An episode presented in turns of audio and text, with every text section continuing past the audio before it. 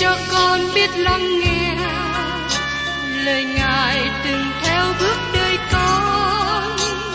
Xin cho con biết sẵn sàng chờ đợi và vẫn nghe theo chúa.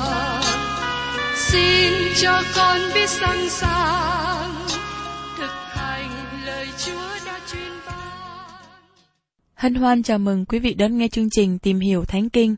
Đây là một chương trình học kinh thánh liên tục và hệ thống trong thời gian 5 năm. Chúng ta sẽ lần lượt khảo sát từ sáng thế ký cho đến khải huyền. Mục sư tiến sĩ McGee là người được Chúa dùng để sáng lập và thực hiện chương trình này. Ông tin rằng lời của Đức Chúa Trời có khả năng đáp ứng mọi nhu cầu cho tất cả mọi người trên thế giới, không phân biệt chủng tộc, văn hóa, trình độ tuổi tác hay phái tính.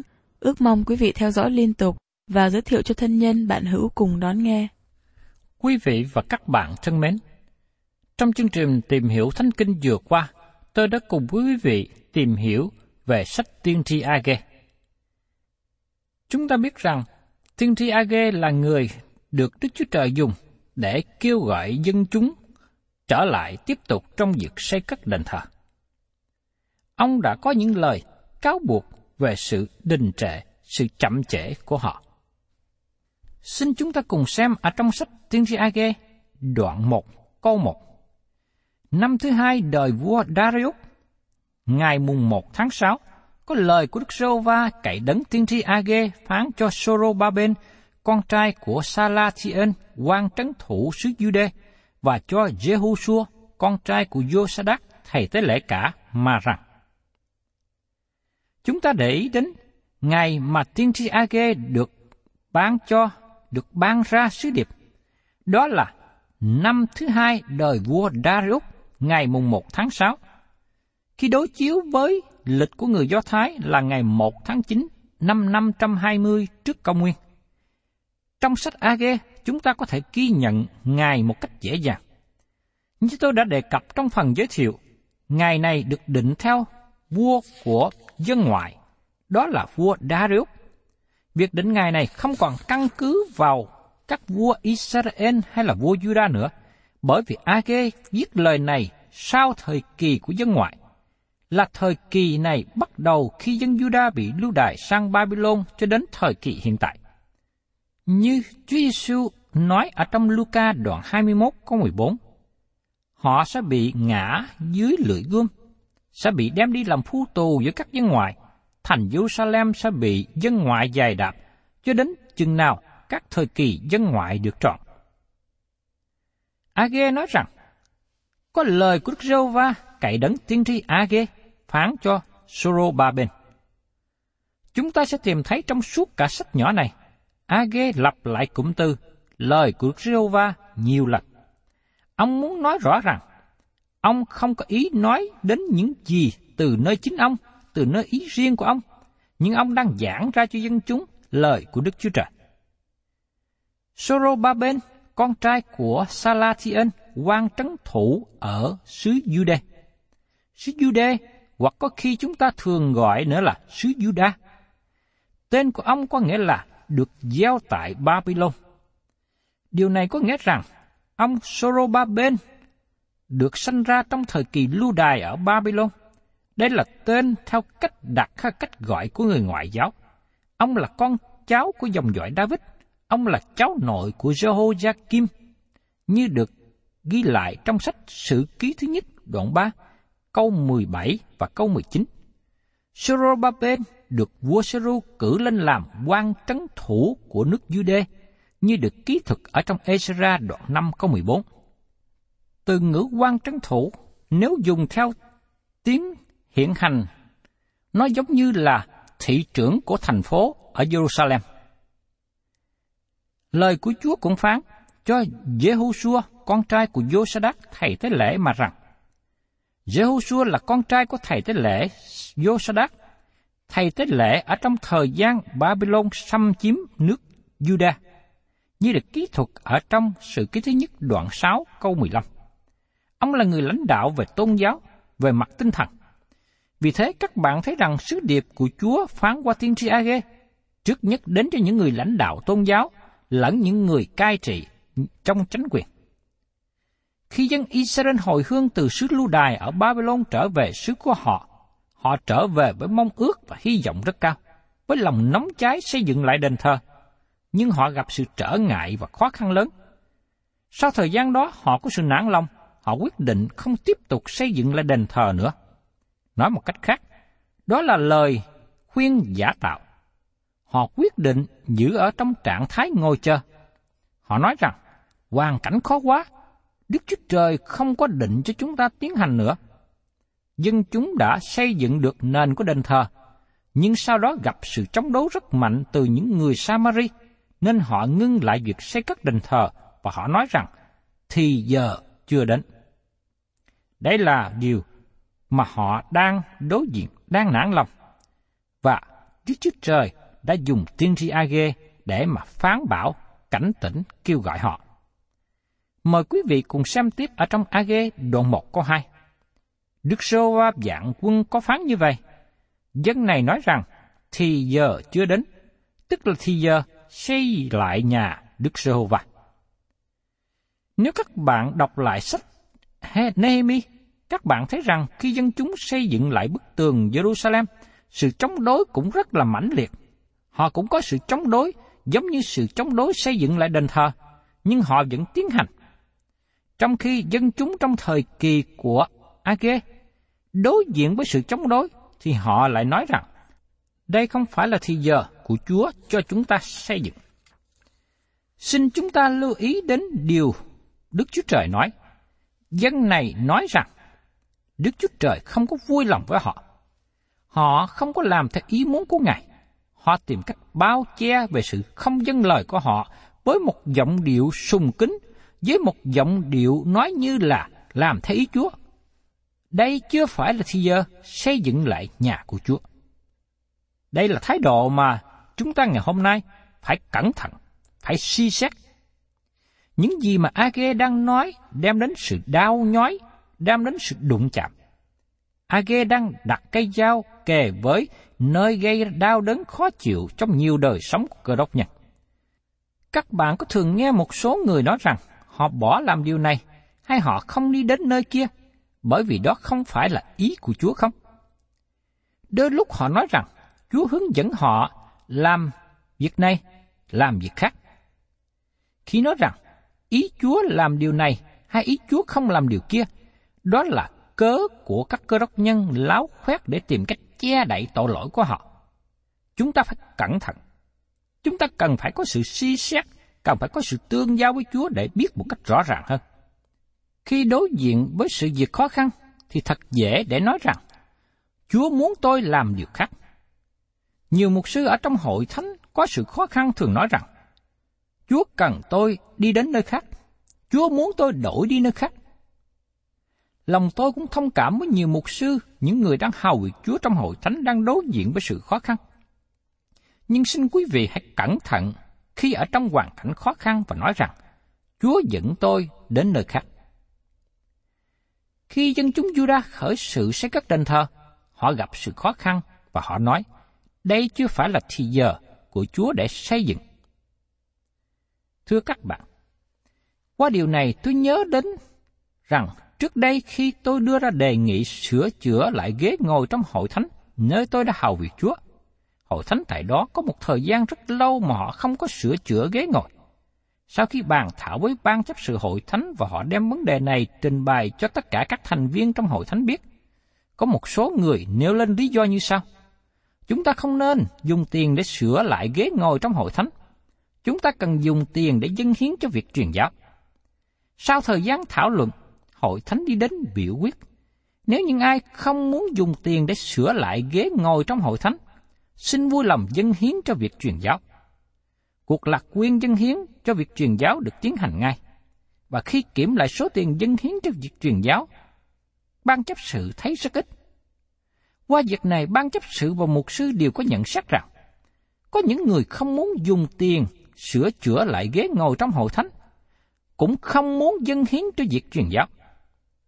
Nhưng dầu vậy, họ lại dùng lý do nói rằng cần dân hiến cho việc truyền giáo để bài bác đề nghị sửa lại ghế ngồi trong hội thánh.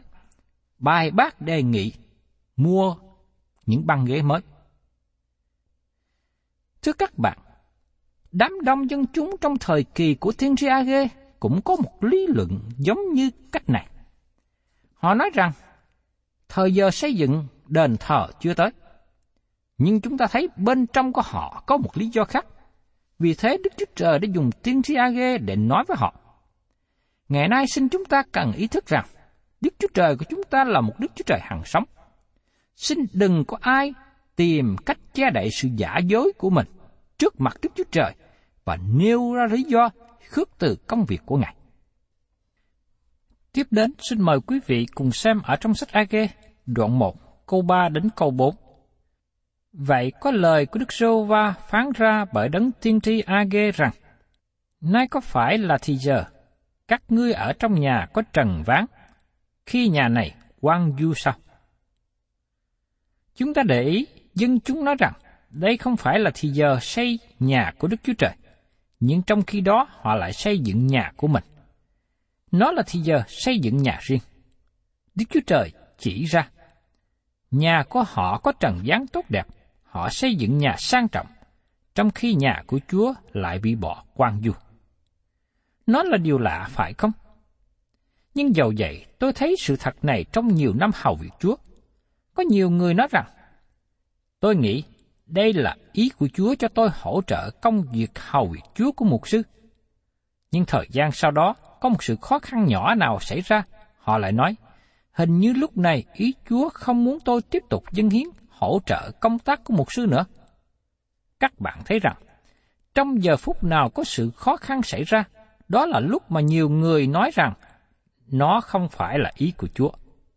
Nhưng khi có một điều nào khó khăn khác xảy ra liên hệ đến việc của họ, liên hệ đến lợi ích riêng của họ, dầu đối diện với sự khó khăn, họ vẫn tiến hành, phải không? Nhiều người ngày nay hành động trong phương cách như thế. Chúng ta cố gắng làm những điều đem đến lợi ích riêng cho mình, nhưng chúng ta bỏ qua công việc của Chúa. Trong thời của Age, cách nào mà dân chúng xây dựng nhà tốt đẹp của họ? Chắc chắn rằng họ cũng đối diện với sự khó khăn, nhưng họ không có ý đối diện với sự khó khăn giống như vậy để xây dựng nhà của Chúa. Họ đưa ra lý do bào chữa, hiện nay không phải là ý Chúa để chúng ta làm. Thưa các bạn, tôi rất mệt mỏi khi nghe nhiều người nói đến lý do để không làm công việc của Đức Chúa Trời. Làm cách nào để biết được ý của Chúa? có phải vì sự khó khăn xảy ra hay bởi vì sự tốn kém hay không? Có phải đó là lý do để chúng ta không làm theo ý Chúa? Tôi xin thưa với các bạn rằng, đó không phải là phương cách chúng ta giải nghĩa về ý của Chúa. Đôi khi làm theo ý của Chúa, chúng ta phải trải qua nhiều khó khăn. Chúng ta có thể nghe câu chuyện của nhiều thánh đồ được Đức Chúa Trời lựa chọn trước đây. Họ nói cho chúng ta biết rằng làm theo ý muốn của Đức Chúa Trời không phải lúc nào cũng suôn sẻ. Tôi lấy làm lạ rằng Abraham nói gì với dân chúng trong ngày nay là những người nói rằng nó không phải là ý muốn của Đức Chúa Trời cho tôi làm điều này, điều kia. Trong sách Sáng Thế Ký cho chúng ta biết rằng Abraham sống ở tại Ur của xứ Canh Đê và Abraham trở thành tổ phụ của dân Israel. Ông có cuộc sống làm ăn tại đó. Ông sống trong thành phố có sự phát triển cao, thành phố thịnh vượng. Rồi, có một ngày Đức Chúa Trời đến và nói với Abraham, Chúa muốn ngươi rời nơi này. Thật là dễ cho Abraham để biện giải. Chúa hiểu lầm con rồi. Ngài bảo con rời khỏi nơi này. Đời sống tại đây rất là dễ chịu. Nó không thể nào là ý của Chúa cho con rời khỏi thành phố này. Thưa quý vị và các bạn, có hàng ngàn giáo sĩ ngày nay đang sống và làm việc ở cách đồng truyền giáo. Họ có sự hy sinh rất lớn. Tại sao? Vì họ tin rằng đó là ý muốn của Đức Chúa Trời cho họ đi đến cánh đồng truyền giáo. Tôi lấy làm lạ cho nhiều người ở nhà hiện nay. Họ nên ở trong nơi truyền giáo. Tôi lấy làm lạ với nhiều hội viên trong hội thánh ngày nay rất là bận rộn với sinh hoạt trong xã hội mà không có một sự hy sinh hay sự khó khăn nào. Thay vào đó, họ nên dùng mọi dịp tiện để đem lời của Đức Chúa Trời ra cho nhiều người. Một lần nữa, chúng ta chú ý rằng, Agê nói rất rõ, đây không phải là lời của chính ông, đây là những lời của Đức Chúa Trời. Trước đây tôi được mời đến ăn cơm và ở tại nhà của một vị chấp sự rất giàu có và sang trọng. Nhưng rất tiếc, ông ta không dâng hiến nhiều cho công việc truyền giáo. Tôi xin hỏi các bạn điều này. Có bao nhiêu tiền các bạn chi dùng cho mình và bao nhiêu tiền các bạn chi dùng cho công việc của Đức Chúa Trời?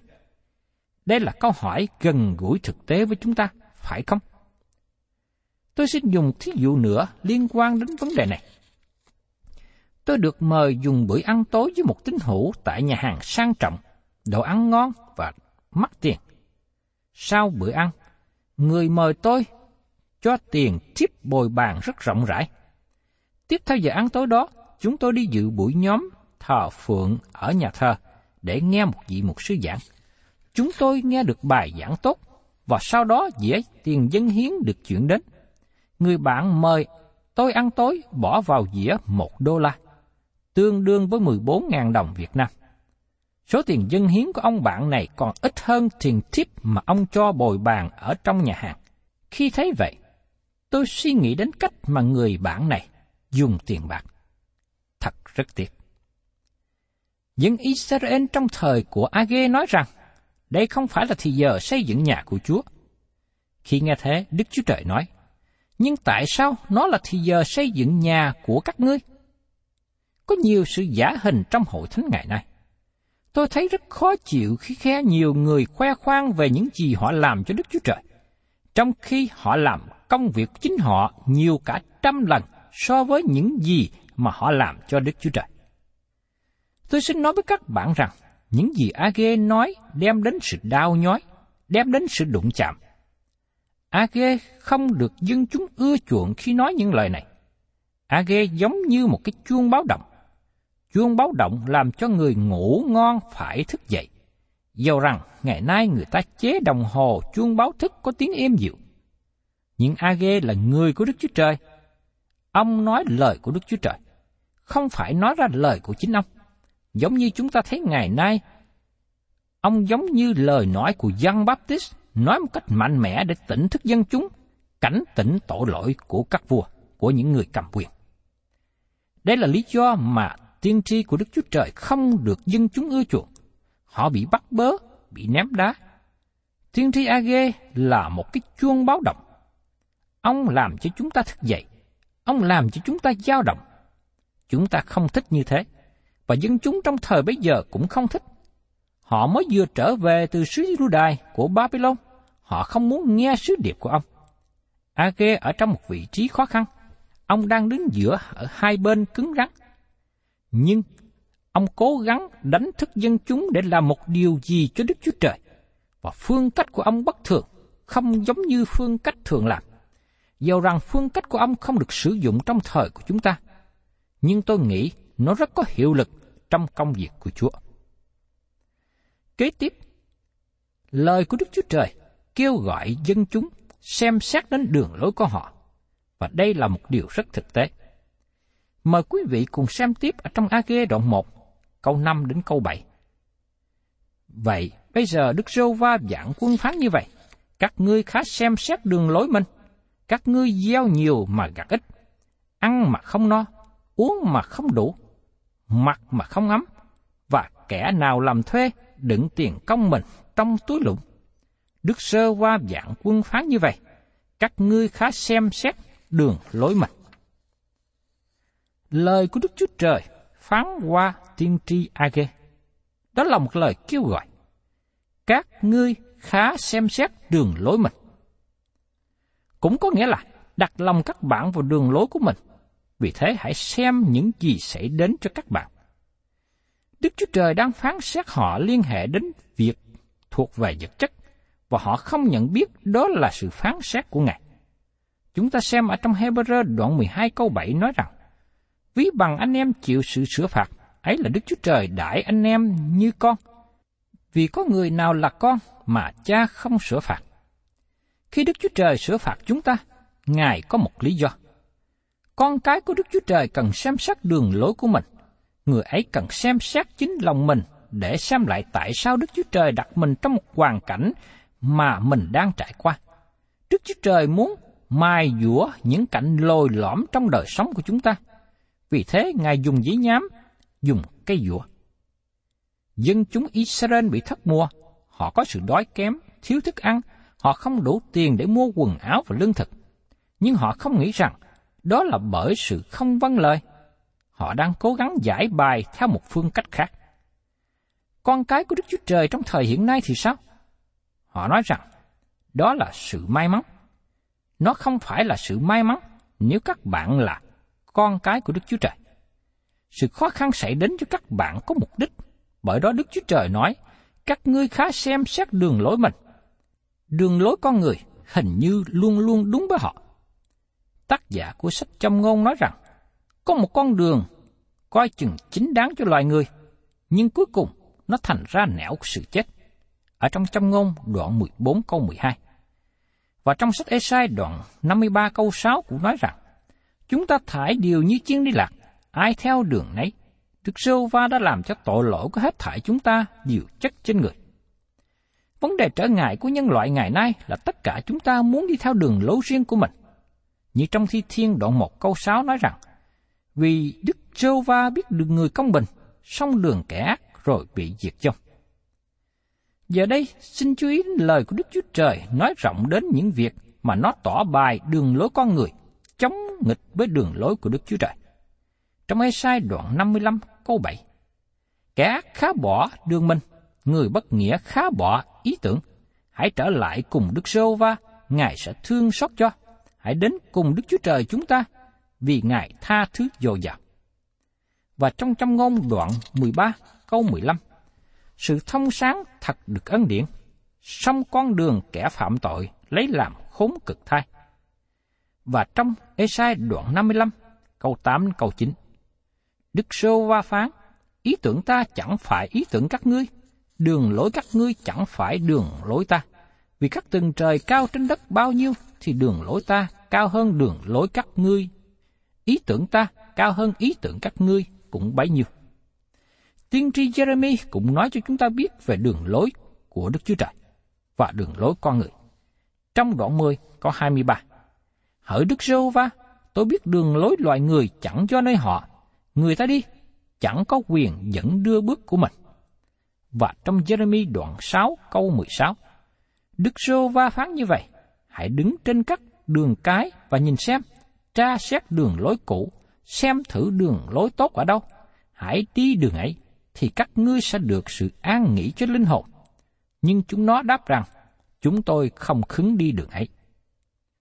Và trong Jeremy đoạn 10 câu 2, Đức giê va phán như vậy, chết tập theo tục của các dân ngoại, chớ sợ các dấu trên trời, mặc dầu dân ngoại nghi sợ các dấu ấy. Và trong Esai đoạn 30 câu 21, Khi các ngươi xê qua bên hữu hoặc bên tả, tai các ngươi sẽ nghe có tiếng đằng sau mình rằng, Này là đường đây, hãy nói theo. Chúa Giêsu cũng nói ở trong Giăng đoạn 10, câu 1 đến câu 2 và câu 9. Quả thật, quả thật, ta nói cùng các ngươi, kẻ nào chẳng bởi cửa mà vào chuồng chiên, nhưng trèo vào từ nơi khác, thì người đó là kẻ trộm cướp. Nhưng kẻ bởi cửa mà vào là người chăn chiên.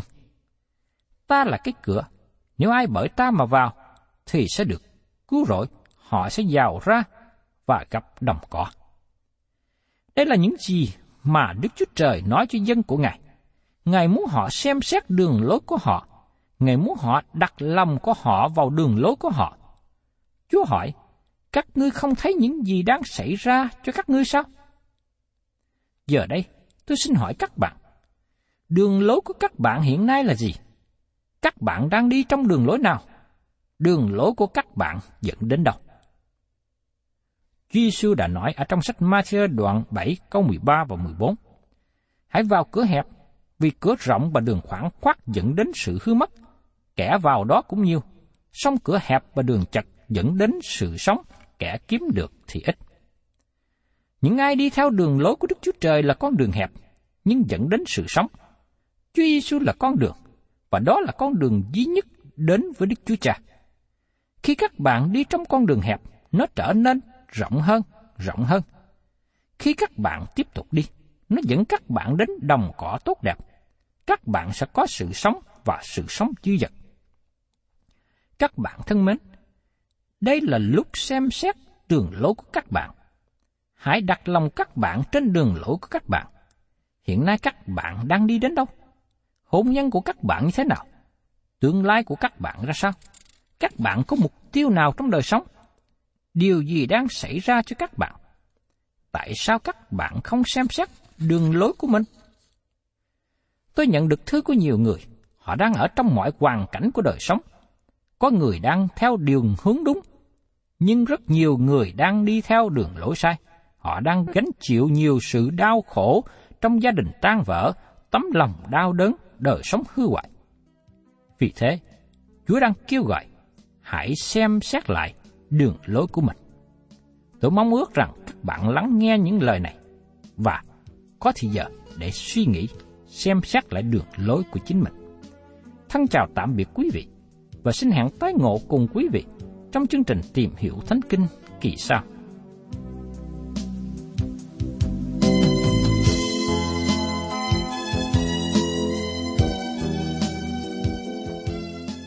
Cảm ơn quý vị đã đón nghe chương trình Tìm hiểu Thánh Kinh. Nếu quý vị muốn có loạt bài này, xin liên lạc với chúng tôi theo địa chỉ sẽ được đọc vào cuối chương trình. Kính chào quý thính giả.